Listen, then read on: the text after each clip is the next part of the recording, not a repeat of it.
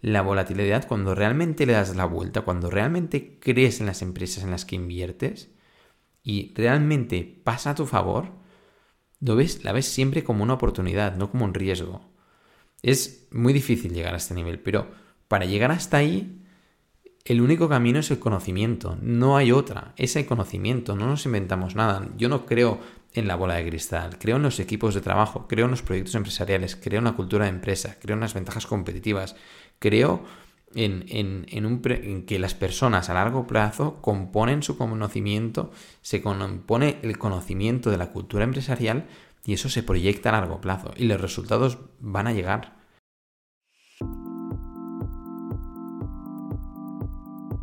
Si recientemente estás invirtiendo en el mercado de acciones y tienes una cartera con empresas de mediana o pequeña capitalización, estarás viendo que las correcciones están continuando en este año 2023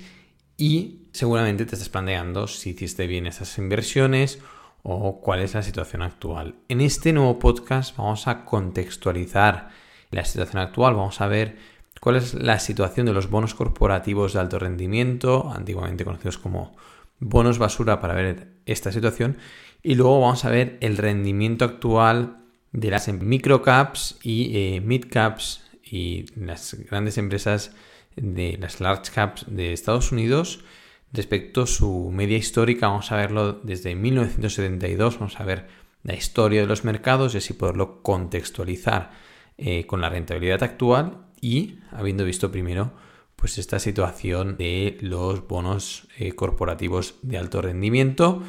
Y finalmente, en la parte final de este podcast, vamos a hablar sobre cómo podemos superar el miedo como inversores, cómo lo hago yo y cómo lo hacen los mayores accionistas de compañías que hemos presentado en la revista OB. Esta semana hemos enviado un correo a los suscriptores en el que bueno, pueden ver las tablas completas de, dos insiders, de dos directivos con participaciones mayoritarias en las compañías que dirigen que están acumulando acciones como si no hubiera un mañana durante esta eh, segundo y tercer trimestre 2023 y con lo cual ellos nos están demostrando cómo acumular acciones en los momentos de correcciones y creemos que eh, esta opinión sobre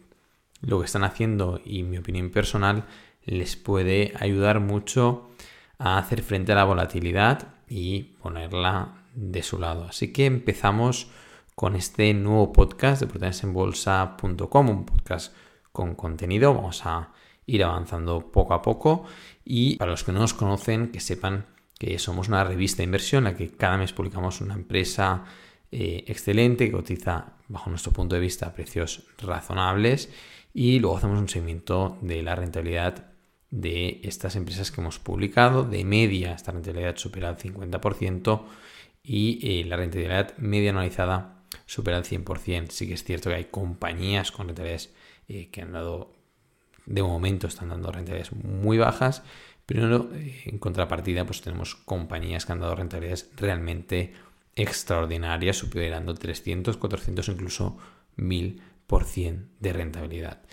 Eh, para los que no son suscriptores, que sepan que eh, pueden ver el contenido de la última revista publicada y el material extra que vamos añadiendo complementario a la revista en oportunidadesenbolsa.com gratis durante 30 días sin compromiso. La plataforma es automática y pueden darse de baja cuando quieran. Ahora sí empezamos con el podcast, empezaremos con el ETF eShares High Yield Corporate Bond, que es el, uno de los fondos cotizados eh, de mayor capitalización, de mayor volumen de negociación también, de, que invierte en bonos corporativos de alto rendimiento. Los bonos corporativos de alto rendimiento son bonos de empresas con, con calidades crediticias bajas. ¿Qué implica eso? Pues que en principio estas compañías han de pagar mayores intereses por el riesgo que supone para el inversor invertir en ellas. El mercado de deuda es un mercado mucho más profesionalizado que el mercado de renta variable. Los inversores particulares no acostumbran a invertir en renta fija y eh, este fondo cotizado en general la rentabilidad de los bonos corporativos de alto rendimiento, nos pueden dar una imagen de el miedo o el contexto en el que están estas empresas más pequeñas, que son las que acostumbran a tener estas calidades crediticias más bajas, y de esta forma entender un poco en qué contexto estamos. Pues bien, el HYI, este ETF de eShares, está en una zona que no se veía desde el pánico, bueno, desde las caídas de 2022, que hubo un momento el año pasado que ya publicamos que había mucho miedo, y desde ahí se hicieron unos mínimos, los precios subieron muchísimo en todas las capitalizaciones bursátiles y está en ese nivel y luego únicamente comparable en la crisis 2008-2009 en esos mínimos. Desde 2007 solo hay dos momentos en los que están en estos niveles tan bajos, 2008-2009 y 2022 y ahora de nuevo en este eh, último trimestre de 2023. Esta es la situación que te está diciendo, ¿no? Este eh, fondo cotizado sin eh, marcar la reinversión de dividendos. Pues que los inversores, bajo el contexto actual de elevada inflación, elevados tipos de interés, no ven las cosas claras en estas compañías y no está entrando dinero para prestarles dinero a estas empresas y con lo cual estas empresas, como al final también compiten en el mercado de deuda con mm, los bonos eh, gubernamentales de máxima calidad crediticia, pues ellos han de sí o sí, como están subiendo los tipos de interés, pues ofrecer mayores tipos de interés y esto hace pues que estos índices se desplomen y que la situación todavía se complique más. Cuando suben los tipos de interés en toda la curva de tipos, pues estos tipos de interés compiten, compiten entre países y compiten entre corporativo y gubernamental y entre corporativo de mayor calidad a menor calidad. Todos los bonos en general, tanto los corporativos gubernamentales como los de mayor o menor calidad crediticia de los países eh, mm, desarrollados están pues eh, cayendo y con lo cual los tipos de interés están subiendo. Ante esa competencia, los que más están sufriendo pues son de nuevo, como en los periodos de estrés de mercado de acciones, los bonos de alto rendimiento. Este índice, igual que el Jung Bond, que es el, el, ETF de, que sigue el índice de Bloomberg, de SPDR, de, de State Street, de los bonos de alto rendimiento. Antiguamente los bonos de alto rendimiento se decían bonos eh, basura, un, nombre más eh, fidedigno a lo que realmente son, pero bueno, se les ha cambiado el nombre y se ha puesto un nombre mucho más comercial, que son bonos de alto rendimiento. Pero las cosas como sean, eh, invertir en estas empresas sí que serían, en el caso de que se quiera invertir en este tipo de activo, eh, creemos sensato invertirlo vía índices, ya que invertir en una única empresa en bonos de alto rendimiento hace falta un estudio exhaustivo y, se incurren elevados riesgos. Pero eh, nos muestra este Jung Bond, el JNK, que eh, bueno, estamos en estos niveles 2000, de los mínimos de 2007, 2008 y 2009, con lo cual 2008, 2009. Actualmente, Estamos en, un momento equiparable al pánico 2008 en cuanto a bonos corporativos de alto rendimiento, bonos basura. Dirán, bueno, pero ¿esto qué relación tiene con la renta variable? Toda. Tiene toda la relación.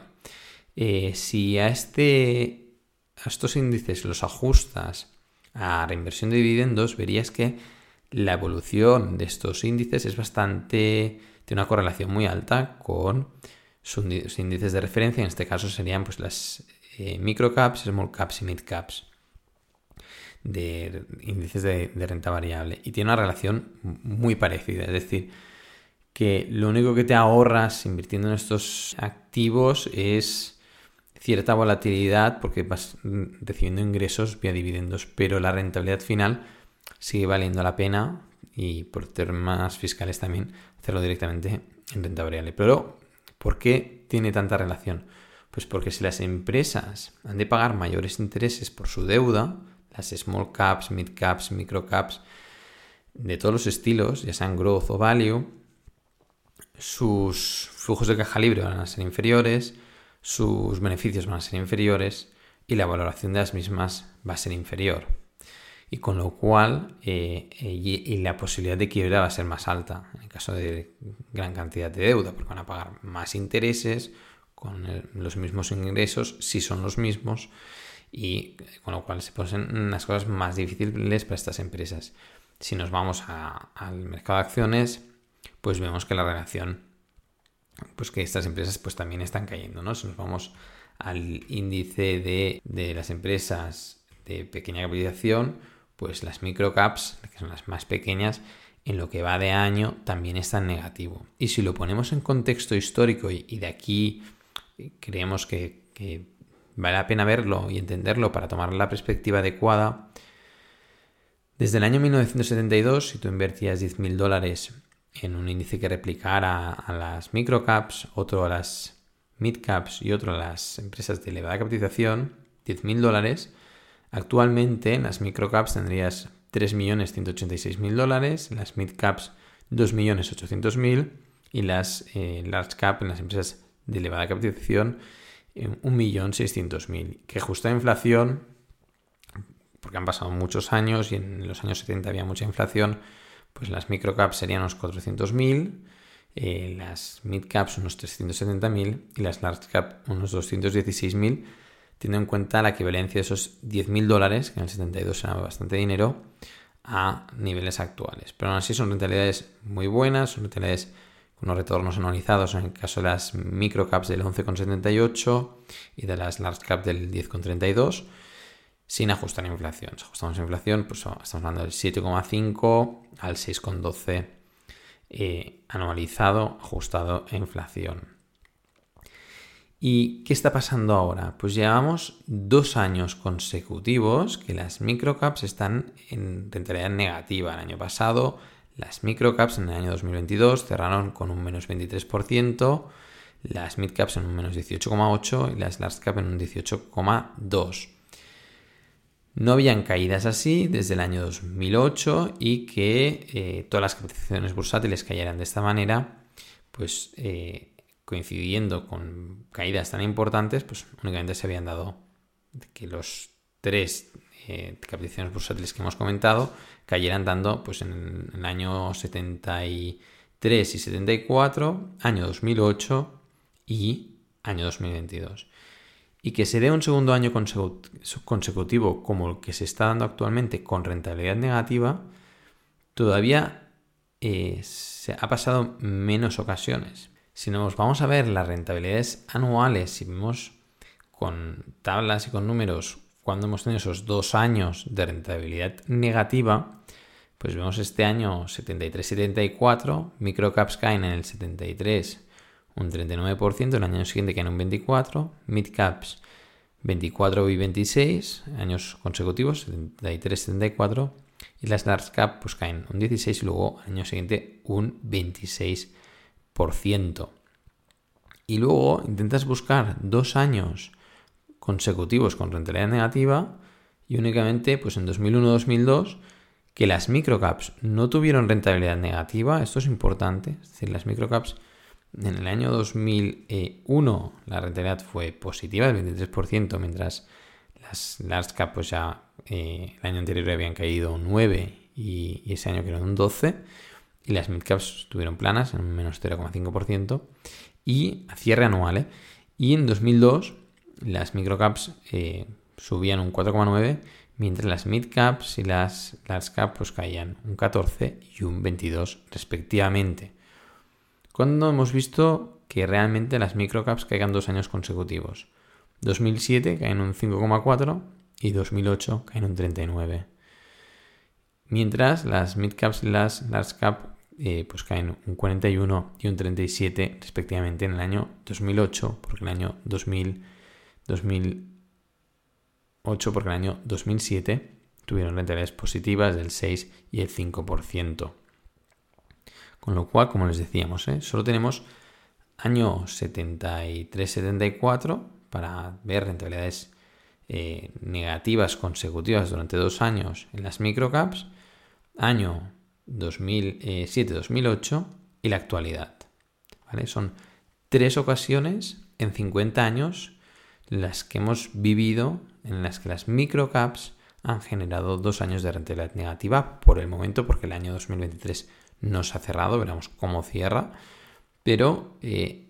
la acumulación de rentabilidad negativa con dos años consecutivos con rentabilidad negativa a cierre, ¿vale? No es desde el máximo al mínimo esto, pues es muy excepcional. Tan excepcional como lo excepcional que hemos visto la situación de los bonos corporativos de alto rendimiento. Entre las microcaps y las small caps hay una gran cantidad de empresas con calidades crediticias mucho más bajas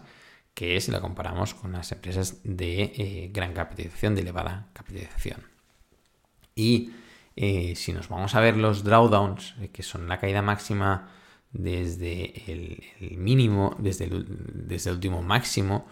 pues se confirma un poco más lo que estamos diciendo. Estamos en septiembre de 2023, las microcaps están cayendo desde el último máximo, que eso ya no es rentabilidad anual, desde el último máximo, que seguramente fue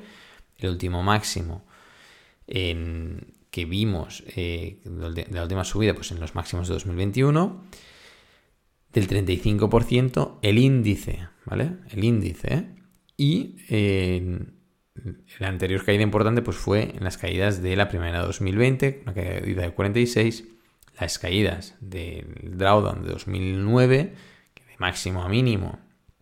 desde los máximos de 2007 al mínimo de 2009, cayeron un 56%, y con caídas superiores, claramente superiores al 30%, ya nos, hemos de ir a los drawdowns de 1973-74 eh, Hubieron caídas importantes de cerca del 30% en el 87 y en 1990 y luego una puntual que básicamente afectó a las eh, mayor cantidad importancia en las, en las microcaps en 1998. Pero son contadas las veces en las que hay caídas desde el último máximo eh, superiores al 30%, con drawdowns superiores al 30%, y básicamente, pues en las microcaps ha sido 2023, 2020, 2008 y 1974 en los últimos 50 años. Por lo tanto, ¿en qué momento estamos? Pues estamos en un momento estadísticamente excepcional, estadísticamente eh, poco racional, poco sensato, si tenemos perspectiva a largo plazo. Eh, hay diferencias eh, muy importantes en los drawdowns, en las rentabilidades anuales de este año entre las empresas de elevada capitalización y mm, pequeña capitalización, muy pequeña capitalización, como son las microcaps. Lo que va este año 2023, las microcaps están cayendo un 3,61 frente a las large cap que están cayendo un 12,95. Situación extraña, muy extraña. Pero han de tener en cuenta que las microcaps son mucho más volátiles a la baja, pero también son mucho más volátiles al alza. Para que vean unos ejemplos. En 1974 las microcaps cayeron un 24, las large caps caían un 26, pero sin embargo, en el año 75 las microcaps subieron un 67,5 y las large caps no llegaban al 37%. En el año 1990 las microcaps cayeron 21,5% y las large cap únicamente caían un 3%. ¿Qué pasó al año siguiente? Pues que las microcaps subieron 44 y las large caps únicamente un 30. Y aquí hay el ejemplo más singular. En el año 2002 las microcaps subieron 4, las large caps cayeron 22 y las, bueno, año siguiente, en el año 2003, seguro que las large cap superaron a las microcaps, porque venimos de un año 2022 con que las microcaps con rentabilidad positiva y las large cap con rentabilidad del menos 22. Pues no. En el año 2003 las microcaps subieron un 80,98%, un 81% frente a las large cap que no llegaron al 29%, se quedaron con una rentabilidad del 28,5%. Bajo este contexto, hemos de tener en cuenta que las microcaps, esta volatilidad y este pesimismo acumulado que lleva durante dos años, cuando se dé la vuelta, cuando los tipos de interés se normalicen un poco y las microcaps puedan coger aire, es posible que veamos pues esas subidas de precios tan importantes. Y ahora, acabando el podcast y, reflexionando sobre lo que dijimos la semana pasada de cuál hablamos de esa inversión de largo plazo, elegir bien los activos, invertir con perspectiva empresarial y poner la volatilidad a tu favor. ¿Cómo ponemos la volatilidad a nuestro favor? ¿Cómo se hace? Pues bien, mm, aquí, es decir, el podcast de la semana pasada iba todo en torno a una charla que tuve con un gestor de carteras de Barcelona, que tuvimos una charla muy interesante y reflexionamos sobre la dificultad que tienen los inversores particulares no profesionales eh, para aceptar o hacer frente a la volatilidad. Porque todos dicen que, que sí, que la aceptan, la volatilidad, pero luego cuando están viviendo la volatilidad, como momentos como el actual, porque si tú tienes una cartera con micro caps y small caps, estarás viviendo volatilidad. Nosotros en OB, eh, todas las empresas más pequeñas están con rentabilidades negativas, excepto pues Carvana y Carrolls, que son empresas muy pequeñas que a pesar de esta situación, pues este año están yendo muy, muy bien, con rentabilidades muy importantes, ¿no? Pero el resto, pues las large caps están yendo muy bien, pero las micro caps, pues ante esta situación todavía eh, no se están recuperando, ¿no? Y con lo cual, cuando lo estás viendo en primera persona, mm, dirás, bueno, ¿y cómo afrontas esta volatilidad? ¿no? ¿Cómo afrontas el seguir creyendo eh, en, las empresas en las que inviertes a pesar de estas caídas que estamos viendo a corto plazo? Pues yo creo que el ejemplo más claro es el que nos dan en muchos casos los fundadores, eh, CEOs y grandes propietarios de las compañías en las que invertimos esta semana en OVE mm, los suscriptores tienen acceso a mm, compras que están haciendo dos fundadores y grandes directivos de dos compañías que hemos publicado recientemente en OVE y que durante todo este verano han seguido comprando eh, acciones eh, como si no hubiera un mañana. Y uno de ellos es el fundador y CEO de la compañía,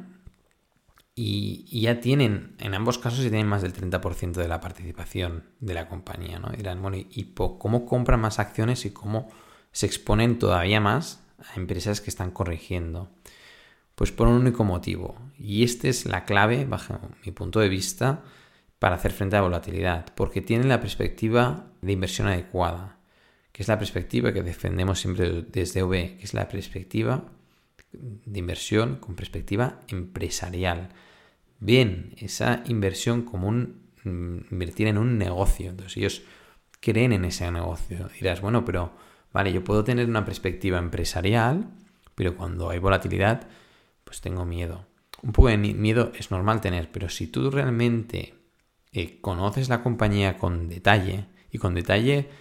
eh, significa no quedarse únicamente con la revista OB. O sea, la revista OB presentamos de una forma realmente extensa la información de una compañía, realmente extensa, estamos hablando de 30 páginas, hablando de la misma compañía, estamos hablando de presentar el modelo de negocio, de los flujos de caja, del balance, de quiénes son los grandes inversores, de quién es el fundador, es fundamental análisis técnico, pero aún así, si tú dices, oye, yo es que creo mucho en esta compañía, te lo has de leer todo esa compañía, has de conocer esa empresa muy bien, y si vas a seguir comprando más acciones de esa compañía en las caídas, lo más importante no es que fulanito crea mucho en esa compañía, es que tú creas en esa compañía. Porque cuando tú crees en un negocio, realmente crees en el negocio, no en esas acciones. Has de creer en el negocio. Y cuando crees realmente en ese negocio, vas a ser capaz de aceptar cualquier tipo de volatilidad. ¿Por qué? Porque crees en el futuro de esa empresa invertir con perspectiva empresarial significa creer en el futuro de esa compañía, creer en el futuro de esa cultura empresarial, de esas ventajas competitivas, de esa capacidad de innovación, de esa capacidad de eh, mantener flujos de caja positivos a largo plazo. Entender todo el modelo de negocio con detalle es lo que te va a permitir dormir tranquilo y tener una cartera en la que confíes plenamente. Es decir, si tú una compañía no crees en ella, no inviertas. Es decir, has de creer ah, de verdad en el futuro de esa empresa. Y cuando creas realmente que esa empresa eh, es mejor que, que tu empresa o que la empresa para la que trabajas y que eh, su futuro va a ser mucho más brillante que, que cualquiera de las empresas que conoces, está claro que el lugar más seguro donde has de invertir es en esa compañía. Ni renta fija, ni efectivo, ni, ni, seguir invirtiendo tu dinero en tu propia compañía. Inviértelo en esa compañía. Es mucho más seguro, es mucho más sensato.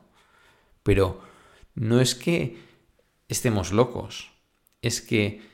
cuando inviertes con elevadas convicciones, la volatilidad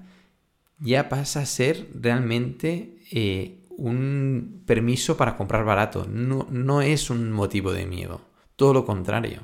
Yo personalmente, cuando veo correcciones, me pongo nervioso, pero no me pongo nervioso porque tengo miedo de las empresas en las que he invertido. Porque empiezo a levantar piedras para buscar más efectivo, para invertir más en las empresas en las que creo. Es decir, la volatilidad, cuando realmente le das la vuelta, cuando realmente crees en las empresas en las que inviertes y realmente pasa a tu favor, lo ves, la ves siempre como una oportunidad, no como un riesgo. Es muy difícil llegar a este nivel, pero para llegar hasta ahí, el único camino es el conocimiento, no hay otra, es el conocimiento, no nos inventamos nada. Yo no creo en la bola de cristal, creo en los equipos de trabajo, creo en los proyectos empresariales, creo en la cultura de empresa, creo en las ventajas competitivas, creo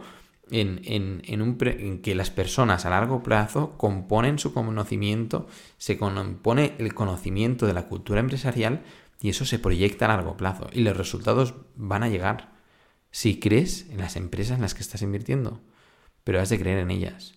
Y ellas, si realmente son tan buenas como tú has estudiado,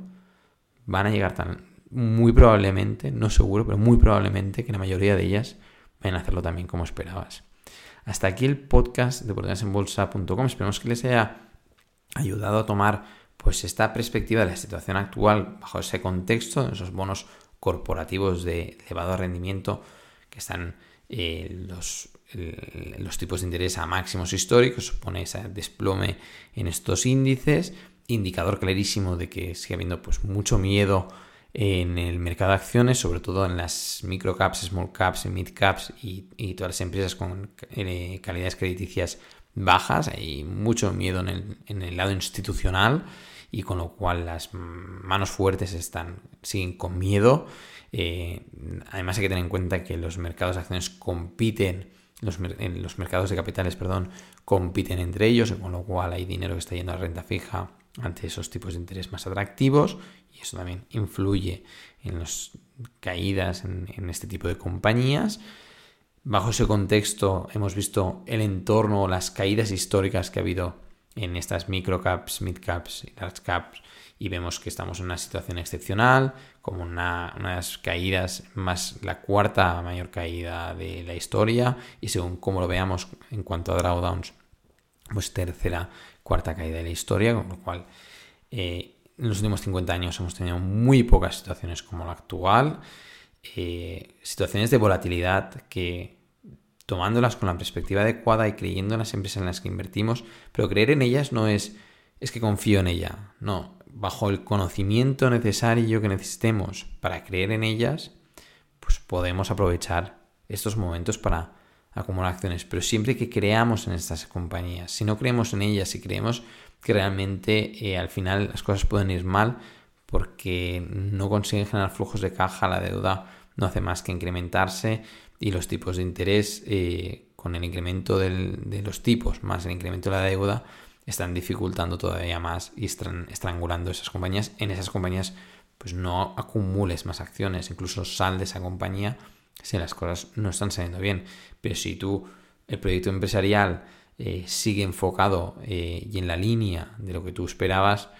y, están haciendo las cosas tal cual se habían dicho, pues puedes seguir creyendo en ellas y, y la situación actual, bajo nuestro punto de vista, es excepcional y de aquí a unos años veremos esos resultados. Hasta aquí el podcast, nos vemos en el siguiente podcast, los que no están suscritos a la revista OB que sepan que este mes de septiembre hemos publicado una empresa que ya es una máquina de hacer dinero. Cuando decimos una máquina de hacer dinero significa que es una empresa que genera flujos de caja libre, unos flujos de caja libre muy recurrentes, unos clientes que dependen mucho de esta compañía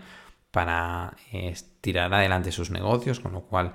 eh, tenemos ingresos recurrentes, clientes fijos, eh, mm, flujos de caja libre que van al alza y en una empresa que se ha desplomado mucho durante los últimos años y que el fundador y CEO de la compañía además tiene una participación muy importante en el accionariado y de las acciones de clase B eh, que tienen mucho más poder de voto que el resto, tiene la mayor parte y esto significa que más del 70% de los derechos de voto los tiene el CEO y fundador de la compañía, con lo cual mantiene ese control y eh, mantiene ese liderazgo en la compañía, hecho que nos gusta mucho. Y pueden ver esta revista, esta revista del mes de septiembre de 2023, completamente gratis durante 30 días, ver el contenido, ver cómo lo presentamos